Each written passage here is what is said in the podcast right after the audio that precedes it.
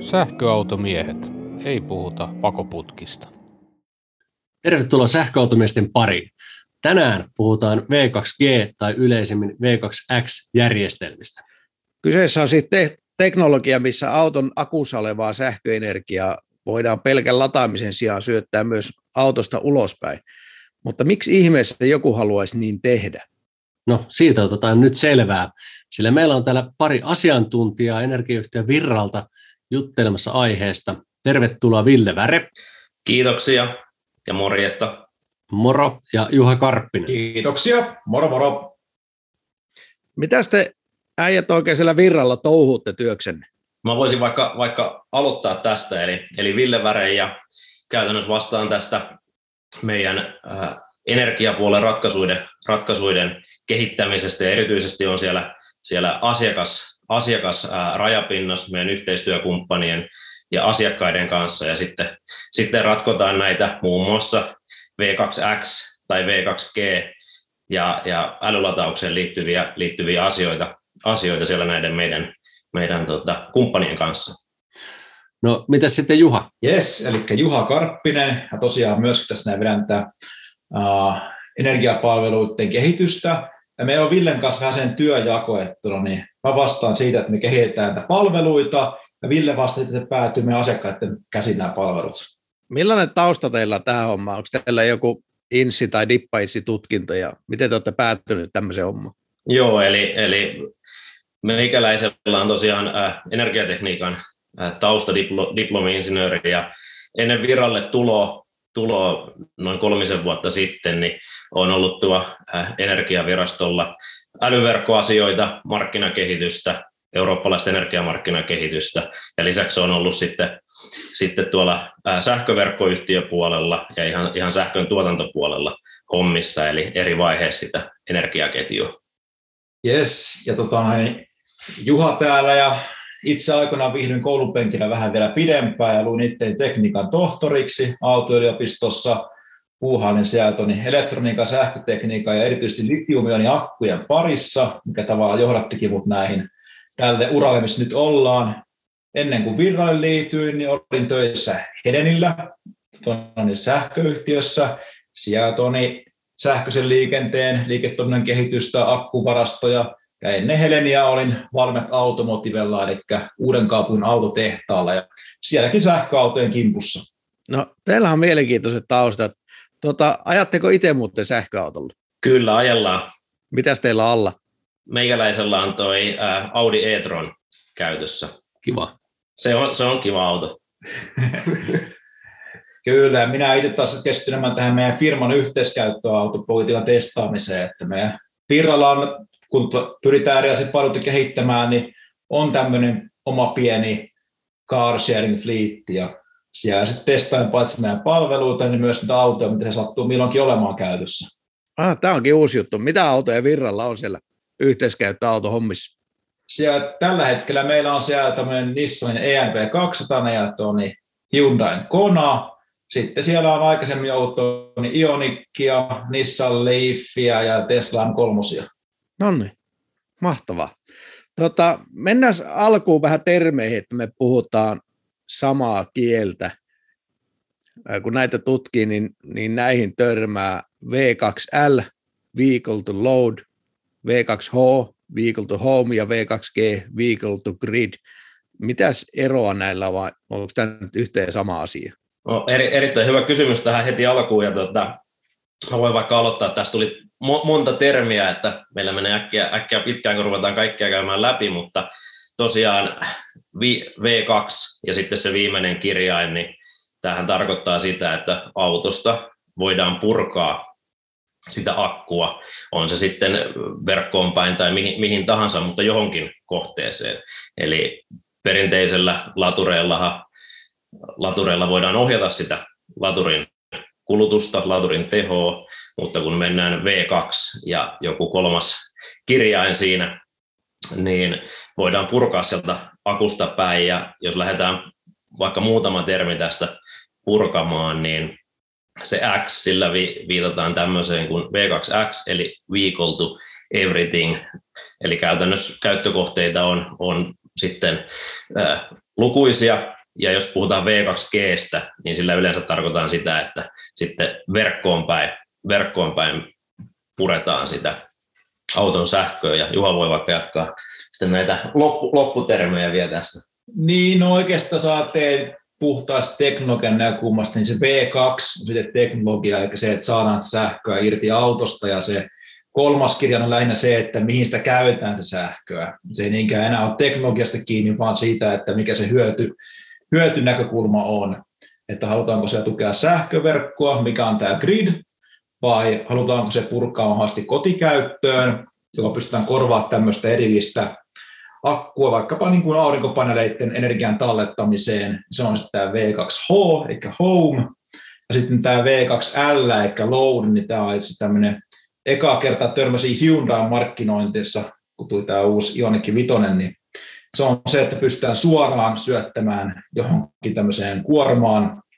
Ja olen ymmärtänyt, että käytännössä auto voi liittää minkälaisen sähköpempaimen kiinni haluaa ja mennä vaikka sitten retkelemään jonnekin ja ottaa sitä sähköt. Oikein. Tota, nyt tästä päästiinkin tuon Hyundain kautta näppärästi seuraava aiheeseen, eli autoihin. Niin mitä tämä V2G vaatii autolta ja mitkä autot sitä tukee? Tällä hetkellä, jos mennään autokauppaan, niin ainoa auto, minkä voit suoraan ostaa, mikä tukee V2X, on Nissanin EMP 200, Nissanin Leafi ja Mitsubishin Outlander. Eli kovasti japanilaisvoittoisesti mennään. Ja syy tässä oikeastaan se, että tämä japanilainen Shademo DC-latausstandardi oli ensimmäinen, mikä määritteli, miten V2G tai V2X toimii. Kyllä, kyllä. No toi Shademo tiedetäänkin jo, mutta mitä sitten Type 2 tai CCS tässä V2G-käytössä? No jos puhutaan näistä, näistä teknologioista, niin sehän ei suoraan kun menet kaupasta hakeen auton ja pyydät tämmöistä laturia, niin todennäköisesti myyjältä ei hyllystä sitä löydy. Eli monet autofirmat kehitystä tekee, ja kaikkihan tätä käytännössä tutkii, jos näin sanotaan. Mutta Chademo on se, missä on kaupallisesti käytössä, ja jos otetaan esimerkkinä nyt vaikka saksalaisista Volkswagen, joka on, on sanonut, että ensi vuodesta lähtien kaikki autot ää, tukee sitä kaksisuuntaista latausta, eli ne on käytännössä tulossa tulevissa autoissa. Ihan sama kuin näillä muilla, monilla muillakin automerkeillä. Eli todennäköisesti sieltä tulee ensimmäisenä, tai tuleekin tämä CCS, kaksisuuntainen lataus, eli DC. DC on DC-pohjainen, ja ehkä sitten myöhemmin, myöhemmin tulee, tulee tota, tämän, tämän tota, Type 2 kautta, mutta käytännössä jos mietitään autovalmistajia, niin, niin se on niin kuin suorin tie, tie sitten, että, että, että auton ulkopuolella on tämä, tämä elektroniikka. Sen takia nämä on siis tähän asti ollut nimenomaan DC-puolen laitteita. Kyllä, että tavallaan autoomistajan kannaltahan DC on kaikkein kustannustehokkain teknologia, koska kaikki se inverteri, mikä muuttaa sen tehon sitä akun käyttämään tuonne tasajännitteeseen, niin se jatsee siellä laturin puolella. Joo, ja Type 2, joka on siis tätä AC-latausta, niin onko mä ymmärtänyt oikein, että ainakin nykyautoissa ne auton sisäiset AC-laturit on aina yksisuuntaisia? Näin ne valmistetaankin meille kertoo, että no, niin sitähän ei sitten monenlaista tornihua liikkuu, että joku autovalmistaja saattaa sinne sitten ottaa ja vähän etumatkaa, mutta virallisten tietojen mukaan niin kaikki on yksisuuntaisia. Paitsi nyt ilmeisesti tämä Ioniq 5 ja Kia EV6, koska siinä on tämä lisää palikka, mikä ainakin näytti silmää siltä, että se tulee vaan siitä type 2, eikä siinä on niitä DC-nastoja. AC tähän siitä tulee ulos sitä vehkeestä, kun sillä pystyy käyttämään vaikka ruohonleikkuri. Juuri näin. No entäs sitten äh, latauspisteet, niin tuota, tuossa oli tuo Volkari Power Dayssa oli se latauslaite kotiin, jos, jos pysytään hetki sinne äh, kodissa, niin tuota, että se olisi kaksisuuntainen, ja ilmeisesti autotkin alkaa tukemaan. Onko teillä mitään kärryä, onko se AC- vai DC-puolen kotilatauslaite? Kyllähän Volkkari tähän mennessä on niin liputtanut tämän nimenomaan CCS kautta tapahtuvan DCV2G puolesta. Okei. No entä sitten tämmöiset julkiset DC-laturit, mitä nyt vaikka virraverkostossakin on iso läjä, jos me kuvitellaan, että tulevaisuudessa ne vois osallistua tai niihin liitetyt autot niin tuota, tähän, tähän verkon tasapainottamiseen, tai vaikka type 2 pisteet, mikäpä ettei, niin vaatiiko se jotakin muutoksia niihin latureihin ja latauslaitteisiin, jotta me saadaan julkisella latauksessa olevat autot tähän mukaan? Tässä on oikeastaan hyvä tehdä semmoinen pieni erottelu, että siis kysyntäjousto tai verkon tukeminen ei vaadi kaksisuuntaisuutta, vaan siihen riittää ylipäänsä, että on kyky säädellä lataustehoa latausasemalla. Ja tavallaan tämä kaksisuuntaisuuden arvo tulee näkyvimmäksi vain silloin, kun ollaan pitkiä aikoja latauspisteellä kiinni. Eli se olisi työpaikka latausta tai sitten kotilatausta. Kyllä, juuri, juuri näin. Eli semmoisissa, missä auto on pitkiä aikoja, jossa me pikalaturille, haluat nopeasti sitä sähköä sinne sun akkuun ja jatkaa matkaa mahdollisimman, mahdollisimman nopeasti, niin käytännössä haluat, haluat nopeita tehoja, niin se ei, se ei siihen sovellu, sovellu niin hyvin. Mutta tosissaan, jos mietitään nykyistä latausverkostoa, niin sitä, niin kuin Juha sanoi, sitä kuormaahan voidaan sieltä hallita erinäisiin tarkoituksiin. Näitä käyttötapauksia, että mikä siinä järki on, niin niitä on, on erilaisia riippuen missä ympäristössä ollaan. Et sitä pystytään tekemään, ja se, se kaksisuuntaisuus on se tavallaan seuraava steppi, mikä tässä ollaan ottamassa, ja se muuttaa tähän, tähän koko ää, sanotaan ekosysteemin siinä, että ei puhuta enää kulutuksen hallinnasta, vaan mennään ihan akun hallintaan, koska sitä voidaan jatkuvasti ohjata suuntaan ja toiseen, jos tarve vaatii. Okei. No ihan tämmöinen reppuluokan juttu, mutta niin tota, jos nyt tulee sähkökatko, niin sehän lienee tärkeää, että se verkko saa jännitteettömäksi, jotta sitä voi korjata. Niin miten se estetään se virran vuotaminen autosta sinne verkkoon tällaisessa tapauksessa? No siis ihan samanlainen tilannehan on, jos on aurinkopaneet katolla, että kyllä nämä kaikki laitteet rakennetaan semmoiseksi, että jos ei erikseen haluta tämmöistä UPS-toimintoa tai saarekekäyttötoimintoa, jolloin siis pystytään myös katkon aikana sitten pitämään yllä tämmöistä pientä sähköverkkoa, niin kyllä ne automaattisesti kytkeytyvät pois päältä. No, miten te näette niin tota, tämän kotilatauksen tulevaisuuden esimerkiksi, että onko siinä mahdollista tai järkevää rakentaa tämmöisiä saarekkeita, jotta se auto toimii backupina sähkökatkon tullessa? No jos itse miettisin, tietysti riippuu tilanteesta, mutta varmasti on, on niin kohteita, missä se olisi järkevää hyödyntää nimenomaan sitä auton akkua, kun se siellä pihassa on. Niin monet ihmiset ja itsekin on sitä mieltä, että se auton akku on liian arvokas siihen, että sitä käytetään pelkästään siihen ajo suoritteeseen, kun sillä voi tehdä monia muita asioita ja saada, saada siitä niin kuin huomattavasti arvoa niin ainakin itse, jos mietin, mietin niin kuin kotona, että tässä menisi sähköt poikki ja mulla olisi auto tuossa pihassa, niin ihan mielelläni mä ottaisin valot päälle, jos mä siitä autosta, autosta ne saisin syötettyä. Kyllä. Tota, ennen kuin jatketaan muihin aiheisiin, niin mulla olisi tässä kotitalousasioista vielä kysyttävää. Eli pysytään kotitalouksien merkeissä. Ja tota, mikä on sähköauton tämmöinen potentiaali kodin energiavarastona. Sä tuossa vähän sivuutitkin sitä, mutta haluaisin kuulla siitä vähän lisää.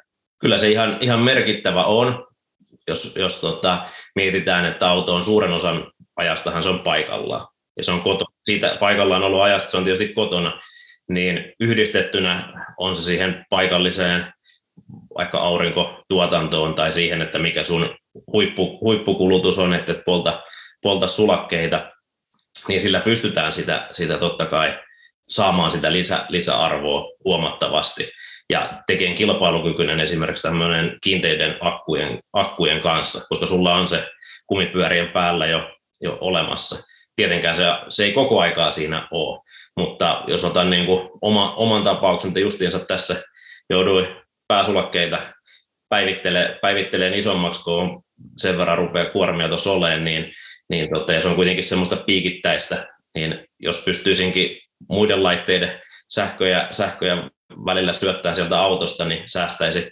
ihan, ihan hyvän summan rahaa siinä, siinä liittymässä ja kuukausimaksuissa. Okei, eli tällainen niin kuin huonona vitsinä heitetty, niin sen sijaan, että ostaisi 10, 10 kilowattitunnin powerballia, niin kannattaa ostaa mieluummin auto, missä on 100 kilowattitunnin akkuja käyttää sitä sitten kakkosautina silloin, kun tarvetta ei no, ole. Itse asiassa no, ei tuota... ole käyttää huono vitsi, että siis tunnen tämmöisiä alan harrastajia, jotka nimenomaan hankkivat tämmöisiä käyttöön Nissan Leafejä ja tekevät niistä kotitalousakkuja. Se on kustannustehokkaampaa kuin nostaa se Powerballi. Mikä mulla tuli mieleen on se, että jos on pörssisähkösopimus ja ne hintaheilahtelut on suuria esimerkiksi päivän ja yön aikana, niin jos nyt sattuu olemaan sellainen tilanne, että tekee vaikka etätöitä, mikä tänä päivänä on aika yleistä, niin sitten voisi ne päivän kalliit tunnit purkaa sitä autoa ja ladata sitä yöllä ja saavuttaa tällaisia hintasäästöjä, niin tota, oletteko törmännyt vielä tällaisiin käyttötapauksiin tosielämässä? Kyllähän tämmöisiä, tämmöisiä on, ja itse asiassa jos miettii tätä ajan, ajan mukaan muuttuvaa sähköhintaa, dynaamista sähköhintaa, niin siihen voi tietysti reagoida sillä yksisuuntaisellakin latauksella, mutta totta kai sitä saa lisäarvoa arvoa vielä, jos, jos se on V2 tai kaksisuuntainen, noin akustotyyppinen, mutta tietysti se, että perustapauksessa, jos mietitään, että verkkoon syöttäminen versus verkosta otto, niin se verkosta otto on, on kuitenkin kalliimpaa johtuen siitä, että siellä on nämä verot ja sähkön siirtomaksut, niin yleensä se, se tota, että edestakaisin, edestakaisin ihan vaan sen sähköhinnan mukaan, mukaan veivaisi, niin, niin tota, semmoisia tapauksia on, siihen sitä voi hyödyntää, mutta osa siitä tietysti menee, menee sitten näiden, näiden niin kuin muiden komponenttien kautta, kautta hukkaan, mutta jos miettii vaikka yksisuuntaista latausta, niin kyllähän sillä äh, ajastetulla latauksella se hyöty on niin kuin, riippuen nyt ajosuoritteesta ja, ja näin poispäin, niin puhutaan äkkiä jostain sadasta, sadasta parista sadasta eurosta vuodessa, mitä sillä pystyy sitten kuluttaja hyötymään siitä, että et lataa kalliiseen aikaan, vaan lataat silloin, kun on edullista. Niin mitä mä voisin tähän liittyen nähdä tavallaan mielekkäänäkin, niin olisi semmoinen kytkin, joka kääntäisi tavallaan sitä virransyöttöä kotitalouteen sen mukaan, mikä se pörssisähkö hinta on sillä hetkellä. Et jos tulee semmoinen kallis kallis tunti, niin kuin me ollaan nähty, että joku ydinvoimalla tipahtaa verkosta yhtäkkiä, tai, tai niin tuota, tulee joku muu tämmöinen törkeä piikkitunti, että, että sähkö onkin yhtäkkiä 30 senttiä kilowattitunti, niin se tunnin pyörittää sitten vaikka sitä kotia sillä autolla. Mutta onko tämmöistä automatiikkaa olemassa? Periaatteessa kyllä, eikä tämmöisiä me tuolla tämä Virroakin testaillaan, kehitellään en vitsi sanoa, että valitettavasti, mutta onneksi näitä tunteja kumminkaan ei vuodessa niin hirveän montaa ole, että tuo, niin emme, emme elä niin villissä maailmassa, mutta toki sitten meidän kannalta johtaa siihen, että meidän ei ole kannattanut tällaista palvelua vielä tuoda tuota, markkinoille, koska harva kumminkaan sitten kokee mielekkääksi palvelua, mitä pystyy käyttämään tai hyötymään sitten muutaman kerran vuodessa. Se on totta. Nämä hintavaihtelut varmaan lisääntyy tässä, kun mennään yhä enemmän kohti sääriippuvaiseen sähköntuotantoon. Ja saa nähdä, että onko nämä, niin kuin mullakin on esimerkiksi kiinteähintainen sähkösoppari, niin mulla on ihan se ja se sama, että milloin sitä autoa latailee. Mutta niin, niin yleistyykö nämä pörssihintaiset tuotteet niin sanotusti?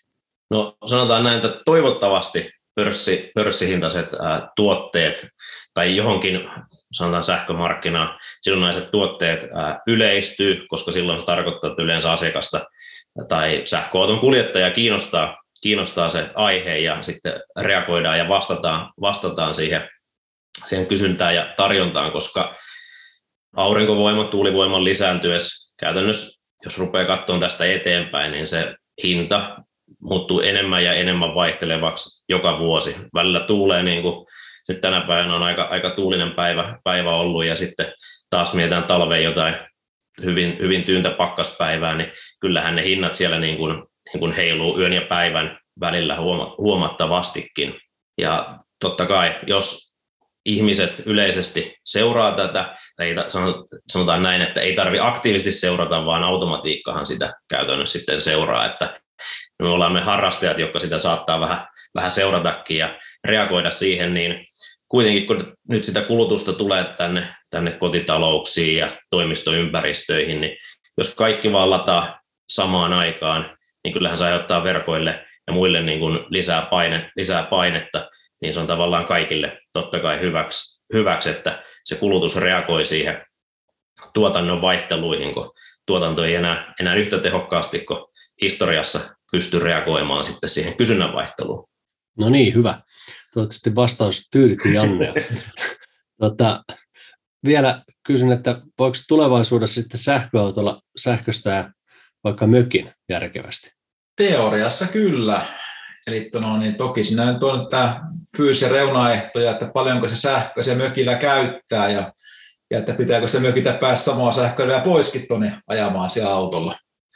Mutta tota, no, niin jos ajatellaan, että se mökillä sitten olisi tämmöisiä aurinkopaneeleita ja mahdollisesti myös pienimuotoinen tuuliturbiini, ja siellä ollaan mökkelemässä semmoiseen vuoden aikaa, että näistä myöskin sähköä syntyy, niin kyllä sitä pystyy tasapainottamaan se autolla hyvin sitten mökin sähkön käyttöä. Joo, no hei, nyt pitää tähän kysyä, että nyt kun näitä Chademo-sovellutuksia on jo olemassa, mainitsitte nämä kolme japanilaista autoa, minkälaisia tehoja ne tuuppaa ulos siitä? Nykyisellään V2G niin yleisesti on 10 kilowattia, on tämä syöttöteho, on myös 15 kilowatin laitteita olemassa, ja oikeastaan, koska tämä V2G ajatus on nimenomaan se, että voi pidempiaikaisesti hyödyntää sitä auton akkua, niin sinällään se suuri piikkiteho ei ole niinkään merkityksellinen. No, mutta 10 kilowattia jossain mökkikäytössä on todella paljon paljon enemmän kuin mökki vaatii. Kyllä, kyllähän se niin kuin, puhutaan ihan muutamakin kilowatti, niin sillä se on jo aika paljon, aika paljon aikaa. Ei sillä nyt saunaa lämmitä, mutta mökillä nyt varmaan aika usein on puusauna, puusaunakin, niin tota, ne peruslaitteet saa siellä niin kuin oikein komiasti päälle, päälle kyllä sillä, sillä tota, autosta tulevalla, tulevalla virralla.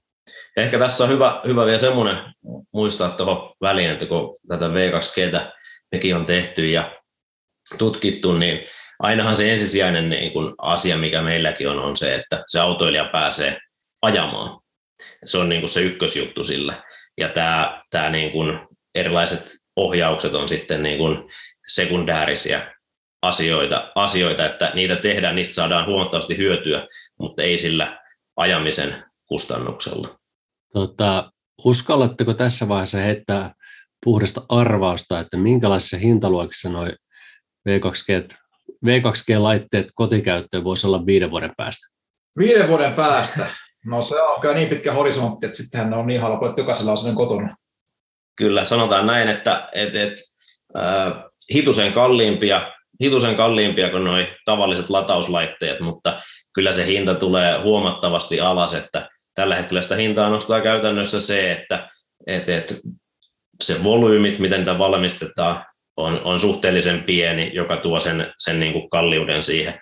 Kun mietitään, että nämä kaikki autokonsernit mahdollistaa, mahdollistaa sen ää, enenevissä määrin, niin tarkoittaa, että laturi, latureita tulee laturivalmistajia ja kysyntää siihen tulee huomattavasti, jolloin, jolloin hinta tippuu aika dramaattisesti ja puhutaan vaan jonkin verran suuremmasta hinnasta kuin mitä nämä tavalliset kotitalouslataus-latauslaitteet sitten on. Olisiko semmoinen varovainen veikkaus se, että V2G-laturi viimeistään viiden vuoden päästä maksaa suunnilleen samaa kuin mitä älykäs tänä päivänä maksaa kotitalouteen. No entäs tänä päivänä tuommoinen älykäs latauslaite niin on jossain 500 ja 1000 euron välissä, niin jos mä nyt haluaisin semmoisen V2G-pömpelin tuohon talon seinään kiinni, niin mitäs mä nyt joutuisin semmoista köyhtymään suurin piirtein? No en tiedä, löytyykö pihasta vielä Nissania, pitääkö se laittaa siihen mukaan, mukaan samaan myyntilaskuun, mutta tota noin, niin tosiaan jos se Nissan-auto löytyy, niin kyllä tällä hetkellä, niin kuin Ville tuossa sanoi, että myyntimäärät on sen verran pieniä, että ei siinä vielä oikein tätä kuluttajakäyttöpotentiaalia ole. Että kyllä, kyllä siinä sanotaan, että se on noin nelin viisinkertainen verrattuna tämmöiseen normaaliin latauspisteeseen, älykkäiseen latauspisteeseen. Okei, no on siinä hintaeroa vielä. Tota, Tuleeko teille mitään muita käyttötapoja mieleen tässä vielä, mitä voisitte heittää? Nimenomaan kotitalouskäyttöön. Niin. No käytännössä kotitalouskäytöstä, jos ottaa, niin se on se paikallisen tuotannon maksimaalinen hyödyntäminen, verkon, sen verkkorajapinnan optimointi, optimointi, ne on ne tyypillisimmät. Sitten on tietysti, tulee tämä nimenomaan sen hintavaihtelu reagointi. Ja totta kai on, on niin kuin, tämä ei vaadi välttämättä edes kaksisuuntaisuutta, mutta, mutta johonkin niin kuin markkinalle osallistuminen, jossa pitää tietysti muistaa, että yksittäinen kotitaloushan siihen ei niin kuin suoraan, suoraan voi tämmöiseen mennä, vaan pitää olla sitten osa isompaa, isompaa puulia, mutta ne on varmaan ne perus niin kuin käyttötapaukset. Mutta jos nyt halutaan jotain tämmöistä ihan niin kuin kouriin tuntuvaa nopeita laskutontusta miettiä, niin kyllä se varmaan tämä niin kuin oman käytön sulakkeiden tavallaan niin kuin, että mahdollisimman pieniä sulakkeja sähköliittymän pärjätään, niin mitä sä Ville laskit, että se on tuo niin 600 euroa ja 20 kuussa vähintään tulee voittoa, jos käyttää v Kyllä, eli käytännössä puhutaan tämmöistä, että on vähän piikikästä kuormaa löytyy ja pitää nostaa tota, sul- sulake kokoon, niin käytännössä on niin kuin se 600 euroa tässä tapauksessa kertainvestointi ja 20 kuussa, joka tekee se 2500 vuodessa. Eli se on niin kuin yksi semmoinen ihan konkreettinen esimerkki, mitä tästä voi niin kuin tulla ihan pelkästään verkkopuolen asioista. Tämä voi olla merkittävämpi monessa muussa maassa kuin Suomessa. Meillä on aika isot sulakkeet kotitalouksissa. Omakotitaloussakin 3 kertaa 25 amperia on niin oikeastaan minimi, mutta monessa maassa on yksi vaihe tulee kotiin ja se on vaikka yksi kertaa 25A ja se on julmetun kallista meitä johonkin Espanjaan, niin tota, ottaa tuommoinen kolme kertaa 25 liittymä, niin saat siitä maksaa toista sataa kuukaudessa. Kyllä, se on ju, just näin, että, että Suomessa ollaan siinä onnellisessa asemassa, että tämä on saunojen luvattu maa ja, ja verkot on mitotettu tämmöisille huippu, huipputehoille yleisesti, toisin kuin Keski-Euroopassa, jossa, jossa ei saunoja ole tai lämmitys on hyvin tämmöistä kaasuperusteista, niin sen takia siellä on huomattavasti heikommat, heikommat tietysti verkot, että kotitaloudessa sähkönkulutus liittyy yleensä, yleensä ihan siihen taloussähköihin, taloussähköihin eikä, eikä tämmöisiin isompiin kulutuksiin, toisin kuin nyt sitten tietysti, kun sähköautoja sinne kotiin tulee. Ja, ja toinen puoli on vielä, vielä sitten, että ei vaan se liittymät, vaan, vaan totta kai jos Keski-Euroopasta puhutaan, niin sähköhinta on vielä vähän korkeampi yleisesti kuin mitä, mitä Suomessa sähköstä kuluttaja maksaa. No niin, hyvä. Janne jo syyhyttää päästä puhumaan seuraavasta aiheesta, mutta otetaan tähän kohtaan välilataus.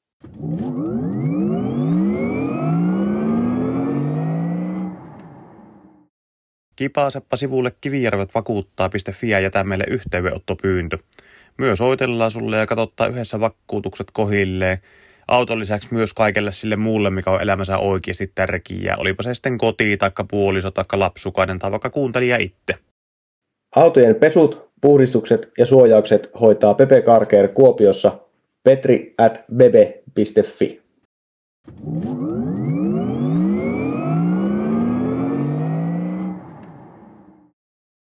Hyvä. Jatketaan sitten niin tota, ja mennään siihen sähköverkot tasapainottamiseen, mikä lienee ehkä se keskeinen syy, miksi tätä V2G kehitetään. Näin mä ainakin kuvittelen. Niin jos pystytte vähän avaamaan kaljaksi ja makkaraksi, että mistä siinä nyt on kyse? Joo, eli jos lähdetään ihan tästä isosta kuvasta, niin se, että niitä sähköautoja tulee sinne kotitalouksiin, vaikuttaa tietysti siihen sun, sun kodin verkkoon, mutta myös siihen jakeluverkkoon ja sitten kun autoja on paljon, niin ihan sinne, sinne kantaverkkoon ja valta, valtakunnan tasolle. Ja tavoitehan on tietysti, että täällä pysyy valot päällä valtakunnassa, eikä meillä sähköt katkeile niin kuin jossain esimerkiksi sanotaan tuolla Aasian suunnalla, vaan, vaan tota, valot pysyy, pysyy päällä. Ja verkon tasapainotuksessa on käytännössä kyse siitä, että siellä on se kulutus, joka, joka vaihtelee. Siellä on tuotanto, joka vaihtelee entistä enemmän. Ja käytännössä, jotta, ne saa, jotta valot pysyy päällä, niin niiden pitää olla tasapainossa joka ikinen sekunti. Ja tämän takia tietysti sähkökauppaa käydään eri, eri aikaikkunoissa ja ihan sieltä niin kuin pitkältä tähtäimeltä mennään siihen niin kuin seuraavaan päivään, päivän sisäiseen ja sitten mennään ihan siihen hetkittäiseen, niin jotta, jotta se verkko pysyy kasassa, niin tuotannon ja kulutuksen pitää olla tasapainos ja se viime hetkellä sitten vielä, vielä tasapainotetaan sieltä, mutta se tulee tästä kokonaista isosta kuvasta, eli, eli se, että siellä on tarpeeksi tuotantoa ja kulutusta tai akkuja mukana. Auton akuilla on kuitenkin rajallinen määrä lataussyklejä käytössä, ja V2G-vaikutus takkujen kestoon, niin siitä on aika vähän tietoa. niin mikä on sähköautoilijan insentiivi eli kannustin osallistua siihen verkon tasapainottamiseen? No ensimmäisenä voisi tarttua tähän tosiaan. Suuri pelkohan v on juuri tämä, että minun akkuni tästä on sitten akkuni vanhenee ennenaikaisesti ja tuonne autosta ja käyttökelvoton, niin asiahan ei näin ole. Kenenkään intressissähän ei ole rikkoa sitä auton akkua. Se on se arvokkain osa, millä me halutaan tässä myös ottaa sitä ilman tuottaa, ottaa hyötyä sitä akusta. Niin V2G ei ole sitä, että vedetään akkua täyteen ja tyhjäksi jatkuvasti, vaan V2G on sitä, että tehdään pientä säätöliikettä hyvin rajatulla akkukapasiteetilla. Ja se tavallaan se purku ja lataussyvyys on niin maltillisia, että sen vaikutus sen akun käyttöikään on käytännössä olematon. Ja jos ottaisiin vielä tämmöisen näkökulman tähän aiheeseen, että tällä hetkellä ja varmasti tulevaisuudessakin sähköauton akku on sen kalleimpia, arvokkaimpia komponentteja. Ja nyt kun meillä se auto on, jos sitä käytetään vaan vain liikkumiseen, niin 80-90 prosenttia ajasta se akku on aivan turhan panttina siellä parkkiruudussa. Ja varsinkin litiumionin akuillahan on sellainen kurja ominaisuus, että ne vanhenee vaikka siellä parkkiruudussa. Eli jos ottaa vaikka pakasta vedetyn Teslan, parkkeeraa se jonnekin tuonne ruutuun, jättää kymmeneksi vuodeksi seisomaan, niin kyllä se akku on aika sökö. Tai no ei se nyt sökö ole, mutta selkeästi on heikompi kuin uusi. Eli akut vanhenee myös ajan kanssa. Ja tätä taustaa myöten se, että me käytetään 80 prosenttia ajasta hukkaan, että se akku ei tehdä mitään, niin sekin tuntuu aika haaskuulta. No mutta niin tota, tavallaan miten se sähköautoilija nyt sitten hyötyy siitä, että se kytkee autonsa tällaiseen V2G-asemaan eikä tällaiseen niin sanottuun tyhmään yksisuuntaiseen latauslaitteeseen? No tota, otetaan vielä sillä, että tietysti on ihan tyhmiä tyhmiä latureita, jotka, jota ei voi ohjata yhtään mihinkään suuntaan, ne vaan lataa ja, ja tota, sitten on näitä älykkäitä yksisuuntaisia, joita voi myös ohjata tehoa tai vaikka, vaikka pysäyttää sitä, sitä latausta. Sitten kun tullaan tähän kaksisuuntaisuuteen ja käytännössä ruvetaan puhumaan, puhumaan akuhallinnasta, niin se mitä tuossa aikaisemmin, aikaisemmin käytännössä sanottiin, että onko se sun käyttötapaus, onko se siellä kotitaloudessa nimenomaan se, että et, et, säkin heitit sen, sen sähköhinnan mukaan optimoinnin tai, tai sen vaikka verkosta oton, niin tässä tavallaan on se, että missä se asiakka, asiakkaan arvo on. Se voi niin kuin tässä mun, mun esimerkkitapauksessa, se sulakkeita pitäisi nostaa, niin se arvo on käytännössä jo 600 euroa kertainvestointi ja 20 euroa kuukaudessa päälle, jos käyttäisi, käyttäisi sitä akustona ja leikkaisi ne huiput. Et se on tavallaan sitä käyttötapauksesta ää, kiinni, että mistä se asiakkaan arvo tulee. Ja, ja näitä on, on monia monia tapauksia, tapauksia, missä sitä voi hyödyntää oikeastaan missä tahansa, missä akkuakin voi hyödyntää. Ja käytännössä sähköautoilija, miten voi hyötyä, niin tulee totta kai sitä käyttötapauksesta, mutta se on suoraa säästöä vaikka sä, esimerkiksi sähkölaskulla tai vaikka, vaikka ää, ilmaisia ajokilometrejä esi, esimerkkinä. Näin, että näitähän on niin kuin erilaisia malleja sitten olemassa, miten, miten sitä halutaan palkita. Kyllä, ja ehkä tässä voi yhden hyvän esimerkin ottaa. Yksi tämmöinen isompi hanke, missä on oltu mukana tuolla, tuolla Brittein saarilla, olen siellä B2G-operaattorina, niin siellä muun muassa on semmoinenkin asiakaslupaus ollut, että kun on tämmöisessä fliittikäytössä Nissan-autoja, niin jos autot ovat päivittäin 16 tuntia töpselin perässä ja 8 tuntia liikenteessä, niin silloin nämä ajo matkojen käyttäjät sähköt ovat ilmaisia tai sähköyhtiön kustantamia. Okei. No entäs sitten vaikka työpaikkalataus, se, siinähän autot kanssa seisoo ihmisillä niin tuota, duunipaikkojen parkkipaikoilla pitkiä aikoja tyypillistä, nyt kahdeksan tuntia päivässä viisi kertaa viikossa, niin tuota, miten te sen näette, niin kuka siinä on niin se aktiivinen osapuoli tavallaan hankkimaan näitä, kenen etu se on, että siellä on on sitä verkkoa tasapainottavaa V2G-järjestelmää pihat täynnä? No kyllä se käytännössä voi olla esimerkiksi kiinteistön omistaja, joka vaikka voi olla tässä tapauksessa latauspisteiden omistajakin, että se on se osapuoli, joka siitä, siitä suoraan hyötyy, mutta totta kai pitää muistaa, että tässä voi olla monia osapuolia, osapuolia kuka sen laturin, laturin omistaakin, ja, ja näin poispäin. Eli se, että kenen, kenen se hyöty on, niin se on, mä sanoisin, että se on niin kuin yleensä näissä meidän tapauksissa useampikin osapuoli hyötyy, että se on kuljettajan etu, se on sen latauspisteen omistajan etu ja se on sen kiinteistö, kiinteistön omistajan etu, että kyllähän tässä halutaan tehdä niin kuin kaikille totta kai, kaikille on hyötyä siitä, että on, on mukana. Ja loppujen lopuksi, jos mietitään tätä ihan tämmöisessä isommassa skaalassa, niin jos kaikki laitteet on, on älykkäitä niitä hyödynnetään, niin sehän tarkoittaa, että me ei tarvitse esimerkiksi verkkoja rakentaa niin paljon kuin mitä tarvitsisi, jos, jos se pitäisi ihan huipputehoille tehdä, niin jokainen hyötyy sitten ihan siinä omassakin verkkolasku, sähköverkkolaskussa isossa kuvassa, jos ajatellaan.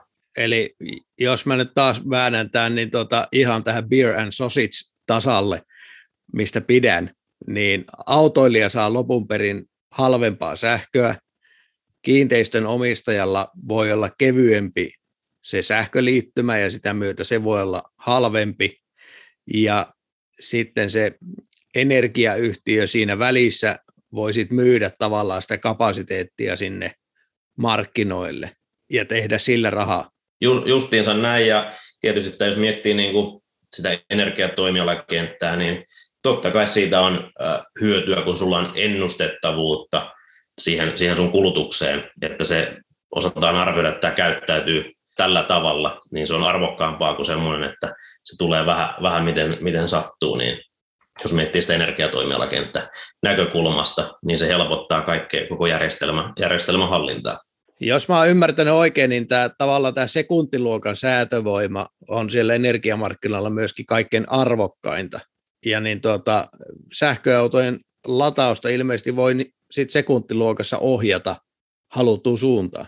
Olet ihan oikeassa, että sähköautojen latausta voi tosiaan ohjata ihan sillä, sillä niin kuin sekuntitasolla, ja se tulee nimenomaan tästä, että akut on tähän hyviä, hyviä niin sanotusti komponentteja, mutta aina se ei välttämättä se tarve ole ihan, ihan niin kuin sekuntitasolla, että sitä samaa latauslaitetta tai akkua voi tietysti hyödyntää semmoiseen hitaampaan ohjaukseen, mutta sitten sitä voi hyödyntää myös siihen, siihen nopeaan ohjaukseen. Ja jos mietitään niin kuin tätä skenaarioa, niin ää, siinä sekuntitasolla, jotta siitä on hyötyä, niin silloin sun pitää käytännössä kuulua johonkin tämmöiseen aggregointipuuliin tai vastaavaan. Tämä on iso, iso kasa autoja, koska yksittäinen autohan ei koko järjestelmän haastetta ratkaise, vaan se vaatii useampia autoja. Mutta sitten tämmöisellä pidemmällä aikavälillä, kun sä aikataulutat latausta, niin sitä pystyy sitten tekemään enemmän suoraan niin kuin yksittäinenkin autoilija sitten. Niin tulevaisuudessahan sehän on valtava määrä autoja, mitä on yhtäaikaisesti lataustöpselissä kiinni. Osa lataa, osa ei tee mitään ja osa ehkä purkaa, eikö vaan? Kyllä, kyllä juuri näin. Että noin, niin, tämä, no, tämä V2X, V2G, suuri arvolupaus on se, että aina kun auto on töpselissä, niin se on silloin nimenomaan, sitä pystytään hyödyntämään. Että jos meillä on tämmöinen älykäskin, mutta yksisuuntainen latauspiste, niin se on vaan se aikaväli, mikä menee akun lataukseen, mistä ikinä lähdetään liikkeelle, sen kakku on täysi, ja sen jälkeen sitten peli tavallaan katkeaa siihen. Osaatteko te yhtään arvioida, niin jos mulla nyt olisi semmoinen Nissan Leafi, vaikka nelikymppisellä akulla, ja mä lyön sen päiväksi siihen töpsykkään kiinni, niin mikä on semmoinen tyypillinen määrä energiaa, mitä siitä akusta huilaa päivän aikana pois? sanoisin näin, että se enemmänkin menee sen lainauksen puolelle, eli kyllä se energiasta akusta pois menee, vaan se menee sinne ees takaisin, ja sitten kun tarvitsee lähteä niin kyllä se täynnä on. Mutta ymmärrän kyllä siihen kysymykseen, että ajatuksessa, että paljonko se kokonaisuudella liikkuu ees takaisin, niin tota, mitä me tällä hetkellä virralla käytetään, niin se varausikkuna, mitä käytetään, kuinka paljon puretaan, kuinka paljon varataan, niin se on semmoinen 10-15 prosenttia akun kapasiteetista. Se on se päiväkohtainen liikehdintä. Joo, kyllä. Eli, eli tosissaan ei mene sillä että mennään tyhjästä täyteen ja näin poispäin, vaan ollaan siellä jossain sanotaan niin kuin keskitasoilla ja siitä, siitä voidaan sitten niin kuin ladata ja latausteho ohjata vähän ylös, ylös ja alas sen tarpeen mukaan, mutta jos puhutaan akun varaustilasta, niin tyypillisesti ollaan siellä, siellä keskivaiheella, ladataan pienellä teholla ja sitä, sitä säädetään sitten sen, sen tarpeen mukaan näissä kaksisuuntaisissa latau, latauksissa, että se on hyvin tyypillinen käyrä niin sanotusti, että ei mennä ihan äärilaidoille varaustilan osalta, eikä, eikä niin kuin myöskään läheskään aina tehojen, tehojen osalta, vaan ollaan suht pienessä ikkunassa, koska se riittää tavallaan, että sulla on sitä kapasiteettia olemassa siellä akussa. Mutta se, että mentäisiin äärilaidolle, niin se on harvinaisempaa.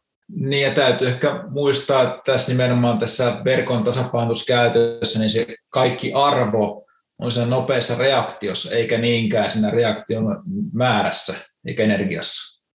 Tehosta puhutaan enemmän kuin energiasta sitten.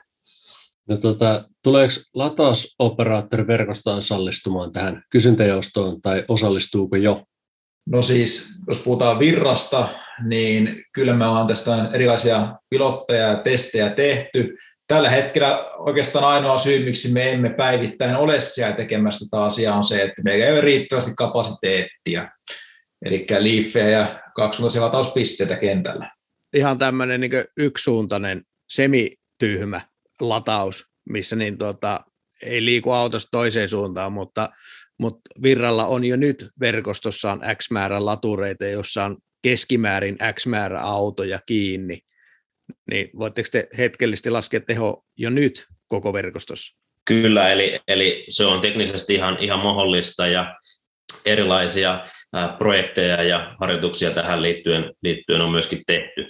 Eli, eli kyllä se ihan niin kuin mahdollista on, mutta sanotaan, että sitä jatkuva luonteesta ei tehdä tehdä siinä ja totta kai jos mietitään, mietitään sitä, että mikä, mikä meille se on tärkein, niin on tietysti ensisijaisesti, että se kuljettaja saa sen auton akun täyteen. Eli se on se ihan prio-asia. Ja vasta toisena sitten tulee, tulee tavallaan nämä energiahallintaan liittyvät syyt. Ja nyt pitää tietysti muistaa, jos puhutaan yksisuuntaisista latureista, niin siellähän voi olla monia syitä, miksi vaikka latausteho ohjataan se on tyypillisin syy on se, että se ei kiinteistön omistajalla paukut riitä, se, että kaikki lataa täysiä. Ja se on se syy, minkä takia sitä lataustehoa rajoitetaan. Eli, eli niitä voi olla niitä syitä, syitä erilaisia, mutta hyvin tyypillinen on nimenomaan se, että tehot ei riitä siellä sähkökeskuksella. No olisit kyse tämmöistä yksisuuntaisen latauksen tehon rajoittamista tai sitten tästä V2Gstä, niin näettekö, että se tulee olemaan tavallaan valtakunnallinen vai onko se alueellinen se tehon säätely? No hyödythän menee kaikille tasoille ihan tuonne tarpeen mukaan. Eli tosiaan sähköverkkohan meillä on yhtenäinen, eli tota, niin ihan yhtä lailla pystytään hoitamaan säätöä valtakunnallisella tasolla kuin myös siellä paikallisella tasolla. Kyllä, ja, ja perinteisesti mietitään tätä, niin kuin, miten järjestelmää säädetään tässä niin kuin sen tunnin sisällä, esimerkiksi, niin sehän tehdään niin kuin valtakunnallisista tarpeista, tai itse asiassa se tehdään, jos tarkkoja ollaan, niin ihan tämmöistä pohjoismaisesta sähköverkon tarpeesta. Mutta nyt kun näitä kuormia tulee tänne jakeluverkkoon, jakeluverkoillahan ei ole tässä ollut suurta roolia historiassa, koska on isot teollisuuslaitokset, isot, isot voimalaitokset, jotka hoitaa tämän, tämän peli. Mutta kun niitä on, on varsinkin näitä fossiilisia, on sieltä pudonnut pois, jotka säätää, ja vastaavasti sitä kulutusta on tullut sinne jakeluverkkopäähän merkittävästi, niin myös se jakeluverkkoyhtiöiden rooli, rooli tässä ja kiinnostus tähän joustoon tulee kasvamaan entistä enemmän tulevaisuudessa. No, me ollaan Antikas nähty nyt yksi tällainen V2G-latauslaite. Tuolla Rovaniemellä on, on niin tuota, virran teipeissä oleva napapiiri energia ja veden, veden niin tuota, olisiko se joku muuntamon niin tuota, yhteydessä. Ää, missä vaiheessa nyt Suomessa mennään? Onko se ainoa vai onko niitä muitakin? Kyllä niitä useampikin on, ei hirveän montaa, mutta se on yksi meidän ensimmäisiä tämmöisiä niin kuin kokeilulaitteita on siellä tosiaan Nevellä, niin tätä on itse asiassa kaksin kappaleenkin siellä, niin en tiedä, onko samassa lokaatiossa, vai onko ne nykyään eri paikoissa. Ja tota noin, niin pakkohan meidän niin suomalaisena toimijana, kun näitä V2G-kehityksiä on paljon tehty tuolla Keski-Euroopassa, Britteisarja, niin pakkohan meidän pistää vähän paremmaksi laittaa kylmimpä mahdollisen paikka, mitä löydettiin tuommoinen V2G-rapuri. Onko aina yöaikaan Neven NV200 piuhan päässä? kyllä, kyllä siellä varmaan välillä saattaa olla ja sillä saadaan, saadaan valo päälle, päälle Rovaniemelle. Tota, mä itse kun mä sitä ihmettelin, niin tota, ensimmäistä kertaa menin katselemaan sieltä Virran sovelluksesta, että miten tämä niin toimii sit käyttäjälle. Ja sehän oli hyvin simppeli, eli siihen asetettiin haluttu akuvaraustaso ja sitten asetettiin kellonaika. Että jos mä lähden duunista kello 16, niin mulla pitää olla 90 pinnaa siinä akussa. Ja, ja niin tota, se ominaisuus jo sinne Virran sovelluksessa löytyy mutta onko nämä lienee vielä kaikki tämmöisiä kokeilujuttuja vai joko on kaupallista toimintaa Suomen maassa? Kyllä nämä on tämmöisiä tosiaan niin kuin erilaisiin projekteihin liittyviä, liittyviä asioita, mitä on tehty. Eli tätä vastaavaa ratkaisua on myös Suomen ulkopuolella.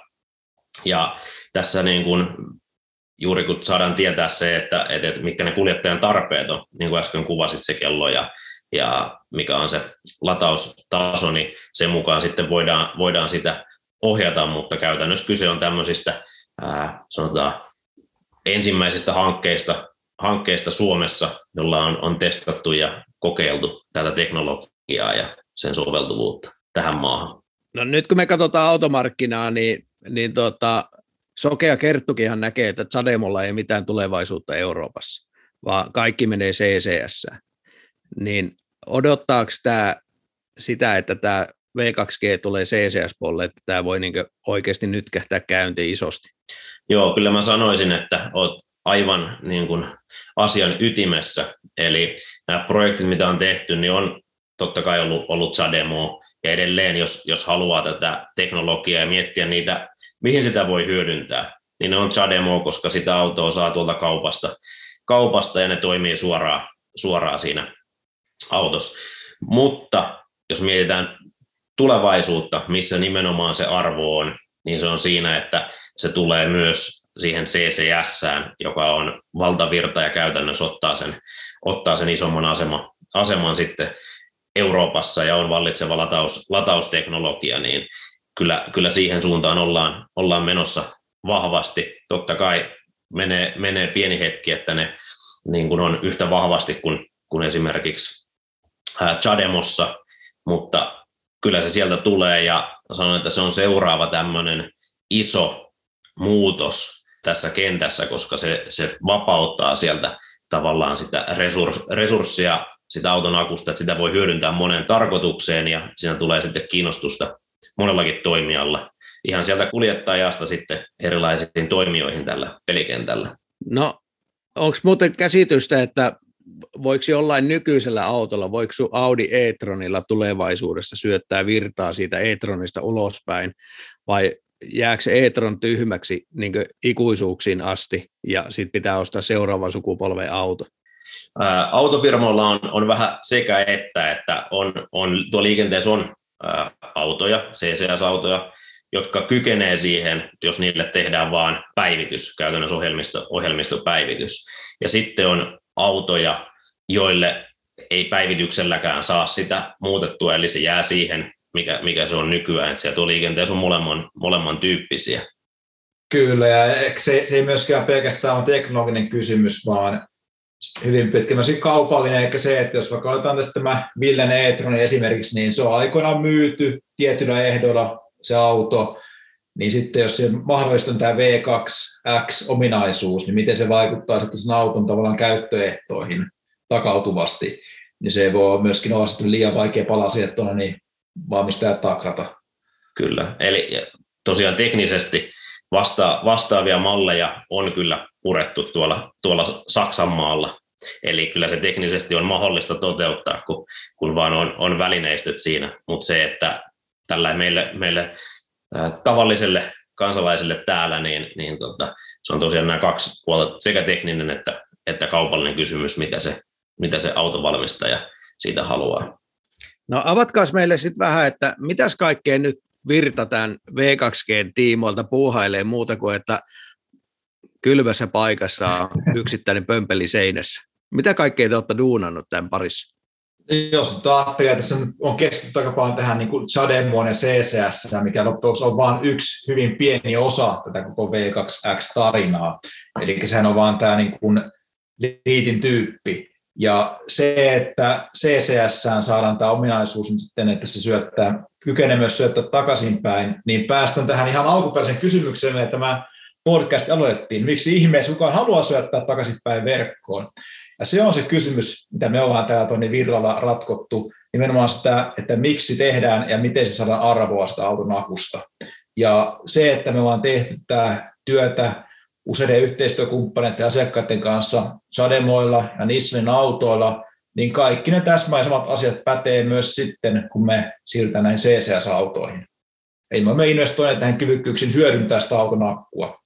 Kyllä, ja tosiaan jos, jos mietitään, mistä löytyy ne, ne tota, lähimmät V2G-laturit, niin meiltä esimerkiksi meidän, meidän toimistolta löytyy, löytyy V2G-latureita, ja sitten se, mitä on, on tosiaan tehty, niin niin kuin olette huomannut, huomannut tosiaan, että Suomessa on näitä, näitä joitain latureita, mutta sitten jos mennään esimerkiksi tuonne Englannin maalle, niin siellä meillä on ollut sitten isompia projekteja, esimerkiksi Eonin, Nissanin ja National Gridin kanssa, joka on paikallinen, paikallinen Fingrid siellä UKssa, niin siellä on käytännössä ollut, ollut näitä ää, projekteja, jossa on V2G-latureita, on, on iso kasa Chademo-autoja ja sitten, sitten niiden kuljettajien käyttäytymistä, niiden akkujen hyödyntämistä siihen järjestelmän tarpeisiin tutkitaan ja, ja tota, tämmöisissä ollaan oltu mukana useammassa projektissa, esimerkiksi Englannissa.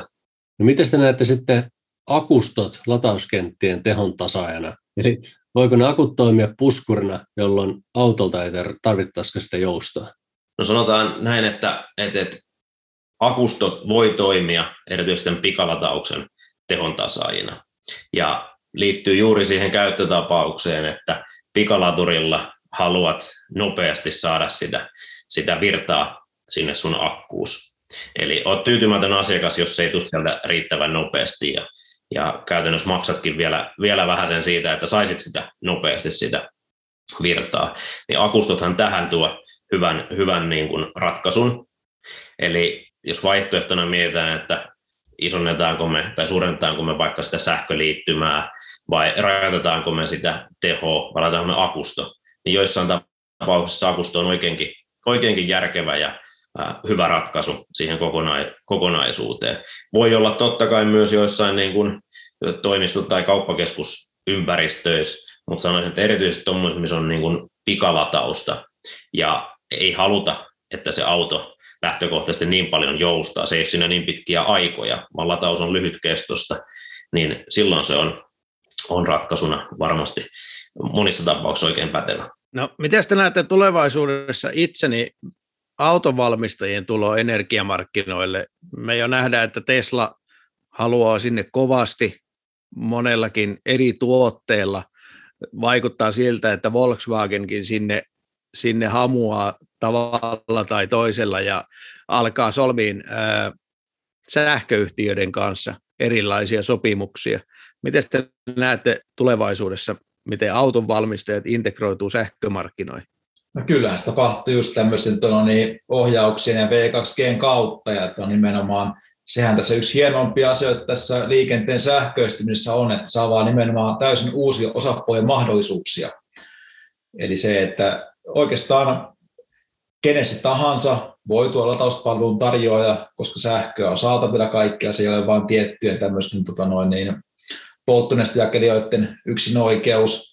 Vastaavasti myös kun voi tarjota latausta, niin voi ryhtyä tämmöisessä aggregaattorista energiamarkkinapeluriksi, eikä mahdollisuuksien määrä kasvaa ihan rajattomasti. Ja nyt mä otan tässä kohtaa, että puhutaan mahdollisuuksien määrästä, niin Toni, ottaa tämmöistä tiettyä, että miksi Virta on niin kiinnostunut näistä asioista, niin vähän tämmöistä niin kuin laajempaa niin skouppia. Että jos ajatellaan, että tällä hetkellä Suomessa on noin 77 000 no niin tavalla sähköä liikkuvaa autoa, ja kohta puolen koukutellaan sinne 100 000 autoon. Noin suurin piirtein 77 000. Suurin piirtein kyllä. Saattaa muutama ylimäärä kyllä joukossa. Niin, niin tota, jos mietitään, että jos näissä vaikka olisi niin 10 kilowattin latausteho, niin sinähän meillä olisi semmoinen aika mukava yhden gigawatin teho jo niin kuin potentiaalisesti käyttävissä. Ja saatiin gigawattitehoa, ja mihin se vertautuu, miten se on vähän tuntumaan, niin meillä on tämmöinen pitkäkestoinen kansallinen hanke, Olkiluoto 3 ydinreaktori, joka on sen väärin muista, 1,6 gigawattia sen teho. Ja Ville voi muistuttaa, että tämä tulee maksamaan meidän tuonne, niin kansakunnalle tähän mennessä tämä hanke? No kyllä se tietysti, tietysti sanotaan budjetti varmaan mennyt, mennyt toista kymmentä, kymmentä miljardia, että et, et, kyllä sille, sille hintaa, hinta on tainnut tulla. Hinta on tulla ja kumminkin niin kuin laitetaan pikkuja lähestymään ihan niin kuin sähköautoa vastaava teholuokka, mikä voisi käyttää säätöä. Toki eihän sähköautohan ei tuota sähköä, mutta siellä voi säätää kyllä aika mukavasti, niin, no, niin kyllä siinä alkaa potentiaalia vaan kunnossa. Kyllä, ja pitää muistaa vielä tietysti se, että Olkiluoto, kun käyttäisiin ver- vertauksena, niin Olkiluotohan on kaikkein isoin näistä isoin isoista laitoksista, että esimerkiksi ottaa jonkun, jonkun Lovisan laitokset, niin on huomattavasti pienempiä vielä, että sitä kapasiteettia kyllä, kyllä tulee sieltä, sieltä tuota, sähköautojen latauksesta ihan, ihan huomaamatta niin sanotusti, kun autoja tulee lisää. Milloin tämä on teidän mielestä niin mainstreamia, että meillä on autot duunipaikoilla tai kotona tai kauppakeskuksessa kiinni, että niin tota, tämä V2G on niin yleistynyt? Jos puhutaan, lähdetään vaikka älylatauksesta, niin sitä tietysti ajetaan, että se on jo tänä päivänä ihmiset ottaisi sitä älylatausta entistä enemmän ja, ja se laturi pystyy kommunikoimaan, sitä pystyy, pystyy ohjaamaan. Mutta jos puhutaan, puhutaan sitä kaksisuuntaisesta latauksesta ja mennään tämmöisestä niin kuin projekteista ja uusista hankkeista, niin kyllä käytännössä kun sitä automassaa rupeaa tuleen, niin siitä rupeaa tulemaan mainstreamia, eli, eli puhutaan ää, muutamasta vuodesta eteenpäin, kun tässä, tässä mennään, eli, eli sanotaan, että vuosi 2025 ja siitä niin ruvetaan puhumaan, että kotitalouksille rupeaa olemaan niin kuin, tämä ihan vaihto, vaihtoehto niin sanotusti, ja se kustannukset rupeaa olemaan sillä tasolla, että jokunen, jokunen vuosi eteenpäin käytännössä. Hinnastahan se on kiinni käytännössä ja siitä, että on, on sitä kapasiteettia ja autoja tarjolla, jotka sitä, sitä tukee. Ja nyt kun niitä rupeaa tulemaan markkinoille, niin siitä se käytännössä lähtee. No nyt on tullut aika paljon juttua aiheesta V2G, mutta mulla on viimeinen kysymys teille. ja tämä viimeinen kysymys kuuluu, mitä me ei osattu teiltä kysyä? Ja nyt ei tarvitse luetella kaikkea, koska meillä on rajoitusti aikaa, vaan semmoisia, mitä te haluaisitte nostaa itse esille. Joo, hyviä kysymyksiä oli oli, oli paljon ja, ja teknologiaan mentiin, mutta tuleeko sulla Juha? Niin, ehkä tämän loppuun kohtaan mä tuon ko- koonti tästä näin, että on hirveästi käyty erilaisia aiheita läpi ja ehkä vielä sen kuva, että se on hirveästi kaiken näköistä tullut, niin kyllä niin kuin semmoinen, että P2G on mahdollisuus kaikille ja kaikki, mitä tällä tehdään tällä alalla, alalla ja tuonne soralla, niin kaikkea se koituu nimenomaan sähköautoilijan hyödyksi. Eli Virran tämä perusbisnes niin nimenomaan mahdollistaa paras mahdollinen lataus kaikille sähköautoilijoille, kustannustehokkain, laadukkain, ja kaikki me tehdään johtaa myös siihen. Eli myös V2G, se johtaa parempaan kokemuksen asiakkaille. Hyvä, kiitos. Yes. Ja mä heittäisin vielä tämmöisen, tämmöisen kysymyksen oikeastaan teille, teille tähän loppuun vastapalloon niin sanotusti, että mikä olisi semmoinen, semmoinen tota, tekijä, mikä teidät esimerkiksi, kun näette kaksisuuntaisen laturin, niin että laitatte siihen auton, auton kiinni, niin, niin tota, millä tavalla, tavalla tuo teidät saisi esimerkiksi tämmöiseen, tämmöiseen mukaan niin kuin sähköautoilijoina? Puhutaanko nyt tämmöisestä koti- kautta työpaikkalatauksesta vai tien päällä DC-lataus? Puhutaan tämmöistä pitkäkestoisemmasta kotikautta työpaikka lataus, missä olette pidempään ja, ja se aika riittää hyvin siihen lataamiseen, niin millä, millä tota Antti ja Janne lähtee, lähtee mukaan tämmöiseen peliin? Suomalaisia aina, aina kiinnostaa ilmaiset ämpärit rahaa, joten jos sitä virra ämpäri saa. Niin, mutta, joo, kyllähän tämmöinen asia on mikä kiinnostaa ihan lähtökohtaisestikin varmaan suurinta osaa tämmöistä pioneerihenkisistä sähköautoilijoista, joita melkein kaikki suomalaiset sähköautoilijat on. Ja sitten iso, isoille massoille, niin uskon, että raha on se motivaattori tavalla tai toisella. Joo, juuri näin. Ja no mähän toi esimerkki semmoista kaifarista, joka vaihtaa autoa kahden vuoden välein. Niin mulla on ihan sama, vaikka se huilaa yöt päivät, niin molempiin suuntiin se sähkö, niin ei se ole muu ongelma enää. Se, se on seuraava omistaja ongelma, jos sitä auton kapaa häviää nyt sen vuoksi vaikka kaksi prossaa, että se nyt on ollut siinä, siinä käytössä se auto, niin ei mitään väliä, että jos juissi on halvempaa, niin sehän on olennainen, mikä ratkaisee, ja en mä näe, että se voisi olla mahdotonta niin tuota, tuossa tien päällä DC-latauksessakaan, jos tavallaan se käyttöliittymä on sellainen, että pystyisi asettaa, että mä nyt on 20 minuuttia tässä teboililla, niin, ja mä haluan tämän verran juissia, niin mulla on ihan sama, että mitä tapahtuu sillä välillä. Eli se voisi toimia samalla periaatteella myös siinä DC-lataukseen. Mä näen sitä niin mahdottomana juttuna. Kyllä. Ei muuta, me pistetään meidän markkinoille viestiä, että tilaa ilmaisia tai tilaa ämpäreitä ainakin tähän alkuun, niin ruvetaan niitä jake, jake. Se on hyvä lähtö. Hei, kiitos kovasti Ville Väre, kiitos kovasti Juha Karppinen Virralta, että tulitte juttelemaan näistä ja niin tota, seurataan mielenkiinnolla, että mitä kaikkea Virta tekee tämän V2G parissa ja millainen todelliset kuluttajasovellutukset tulee. Jes, kiitoksia, oli oikein hauska keskustella. Kiitos. Kiitos Ville ja Juha. Sullahan Antti semmoinen tyhmä yksisuuntainen latauslaite siinä sun pihassa, millä sä sun ID3 latailet, eikö vaan? Pitää paikkansa, kyllä. Mikä saisi sut vaihtamaan sen semmoiseen älykkääseen kaksisuuntaiseen latauslaitteeseen? No niin kuin tuossa äsken puhuttiin, niin raha on motivaattori. Sitä pitää saada jotain hyötyä. Että olisiko se sitten jotain suoraa kompensaatiota vaiko mahdollisesti ilmaista pikalatausta jossain tietyssä suhteessa. Se ämpäri itsessään ei riitä. Tuo olikin muuten mielenkiintoinen, eli, eli laittaisit niin tuota, tämmöisen V2G-laitteen itsellesi, jos saisi sitten ilmaista tai halvempaa sähköä vaikkapa virran pikalatausverkostosta. Niin, vähän samalla tavalla kuin Fortumin aurinkosähkössä. Kyllä. Että kun sulla tulee sitä ylituotantoa niistä aurinkopaneeleista, ne tumpataan sinne verkkoon ja sitten Fortumi antaa sen, oliko se nyt tuplana sulle sinne aurinkolataustilille ne rahat, niin joku tämän suuntainen voisi olla. Joo, taas ihan mielenkiintoinen ja kyllä mä olisin valmis lähteä jo aika aikaisessakin vaiheessa, niin tota, jos olisi ää, auto ja sitten semmoinen latauslaite ja että se olisi tietysti kohtuuhintainen kyllä tässä siinä mielessä laskee euroja, että joku takaisinmaksuaika sille pitäisi olla, ja, eli joku, joku raha menee siihen pömpelin ostamiseen, niin tota, se pitäisi sitten saada niin halvempana sähkönä takaisin. Mä näkisin, että tässä on vähän tämmöinen subventiokaupan paikka, mikä oli silloin aikoinaan tuolla puhelinpuolella. Eli nämä sähköalan toimijat, jotka haluaa itsellensä käyttäjä tälle systeemille, niin sanotaan, että firma X haluaa mahdollisimman nopeasti 30 000 asiakasta, kotikäyttäjää, jotka tukevat tätä heidän V2X-verkon tai Vehicle to Grid-verkon toimintaa, niin niille annetaan näitä laitteita jollain naurettavan halvalla hinnalla tai ilmaiseksi, kun tekee kahden, kolmen vuoden sopimuksen TMS, niin tämä voi olla yksi semmoinen, miten saataisiin nopeasti käyttäjiä tuohon palvelun messiin, koska laite ei olisi hirveän kallis. Totta. Koska kallishan se tulee joka tapauksessa olemaan, kun niitä rupeaa ensimmäisiä tulemaan, niin tämä ehkä voisi motivoida sitä porukkaa lähtemään sitten messiin.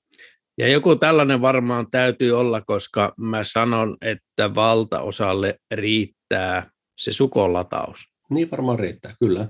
Mikä, mikä on niin maksuton periaatteessa, jos sulla on vain töpseli saatavissa siellä, missä parkkeerat autoa. Joo niin, niin tota, että sä hankkisit niin minkäänlaista latauslaitetta, puhumattakaan V2Gstä, niin, niin joku houkutin pitäisi olla. Kyllä, ja sitten isot taloyhtiöt, niitä rakennetaan nyt taloyhtiöihin näitä isoja latauskenttiä ja se on vielä alkusoittoa, mitä nyt tapahtuu. Että sanotaan viiden vuoden päästä, kun niitä taloyhtiöihin pistetään parkkipaikoilla latauslaitteita, niin siinä vaiheessa voikin olla taas sitten uudenlaisia toimijoita, esimerkiksi Virta, joka sitten tarjoaa ratkaisua V2G-laitteella, jolloin toteutetaan se parkkihalli tai parkkipaikka, lyödään sinne sata tämmöistä tolppaa. Kuka tietää? Niin ja taloyhtiössä se skaalaekonomia voi sillä tulla jopa aiemmin kuin kotitalouksissa, että se investointikustannus sille koko latausjärjestelmälle taloyhtiössä, otetaan vaikka semmoinen iso mm. yhtiö, missä on sata autoa, Kyllä. niin, niin se voi tullakin halvemmaksi, kun ei tarvitse ostaa paksua liittymää sille latauskentälle. Mielenkiintoinen ajatus on myös se, että semmoiset Suomen mittakaavassa suuret taloyhtiöt, niin niiden pihaan, jos lykätään tämmöiset V2G-vehkeet ja totta kai sitten katoille myöskin aurinkopaneelit, niin tästähän tulee mielenkiintoisia kokonaisuuksia tuonne myyntimiehelle myytäväksi. Näin, tämmöisiä ajatuksia V2Gstä ja toivottavasti tämän tyydytti kuulijoiden tiedonjanoja, jotka tätä on meiltä monta kertaa pyytäneet. Ja laita siitä meille palautetta tuonne somemaailmaan, eli Facebookin sähköautomiehet löytyy sieltä ja meidät löytää myöskin Instagramista, meidät löytää Twitteristä, missä on kiva silloin tälle saunottaa ihmisiä. Ja meille voi laittaa sähköpostia. Ja osoitehan Antti oli Sähköautomiehet at gmail.com. Näin. Ja jos haluat tukea tätä podin tekemistä, niin sehän on sinulle mahdollista, helppoa ja halvimmillaan todella edullista, nimittäin patreon.com kautta sähköautomiehet, niin sieltä voi meitä tukea vaikka eurolla kuussa ja sitten tätä sisältöä tulee ja toki se on kaikkien kuultavissa aina, oli tukia tai ei, mutta jos haluaa jeesiä tämän tekemisessä, niin mene sinne Patreoniin. Ja tässä kohdassa haluamme kiittää meidän patroneita. Suuri kiitos meidän pääsponsoreille, nimittäin EV-asema, kivijärvet vakuuttaa.fi ja Jussi Jaurala. Terveisiä Jussille. Sekä Patreon-sponsorimme Matti Joufkimo. Ja sitten luetellaan meidän muut Patreonit. Harri Ruuttila, Harri Jokinen, Jukka Alander, Miika Haapala, Mika Reinikka, Nikolas Lehto, Olli Vähätalo, Sauli ja Samuel Jusliin, Tatu Laine, Timo Ruokolainen ja Vikke Niskanen. Paljon kiitoksia. Ja ensi viikolla taas sitten jotain muita sähköautojuttuja. Palataan juttuun sitten. Moro! Moi moi! Sähköautomiehet. Ei puhuta pakoputkista.